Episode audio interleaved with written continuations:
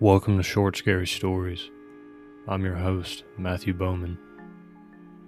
I hope you enjoy the episode.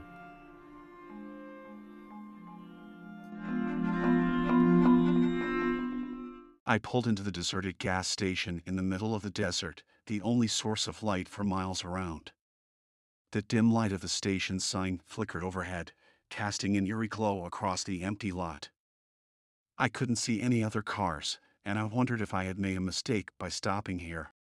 Despite my hesitation, I was low on gas and in need of a snack. I parked at one of the pumps and stepped out of my car. The air was cold, and I could see my breath in the dim light. As I approached the door to the station, I could feel a sense of unease growing in my chest. I opened the door, and a bell chimed overhead. The station was empty, and a sense of dread crept over me. I could hear the sound of a TV in the back room, but no one was at the register. I called out, hello, but received no response. As I wandered through the aisles of the convenience store, I couldn't shake the feeling that I was being watched. I picked up a bag of chips and a soda and made my way to the register. Still, no one was there, and I began to feel like I should leave. Suddenly, I heard footsteps behind me, and I turned around quickly to see a man standing there. He was tall and thin, with dark hair and a scraggly beard. He wore a dirty tank top and had tattoos covering his arms.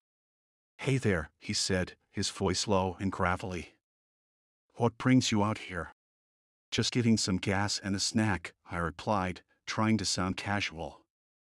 Is there anyone working here? Nah, just me, he said, stepping closer. But I can help you out. He took my items and lined them up on the register, his eyes never leaving mine. As I handed him my credit card, I noticed his hand was shaking.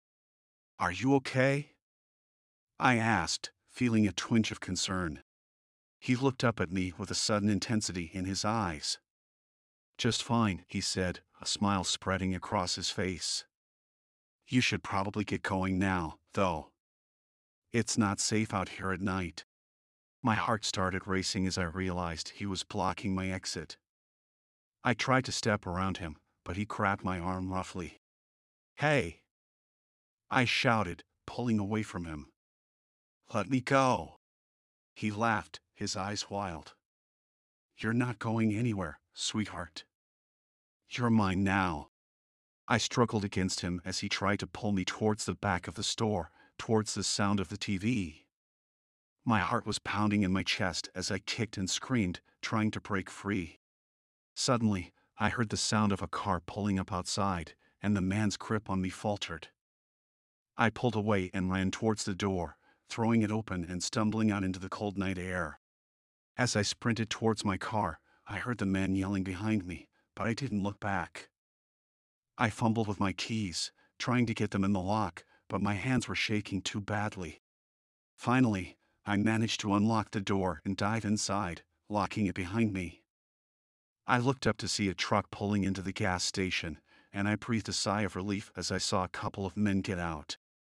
As the men entered the convenience store, I started my car and pulled away, my heart still racing from the encounter. I glanced in the rearview mirror and saw the man standing in the middle of the lot, watching me go. I shuddered as I drove away, grateful to be alive but haunted by the memory.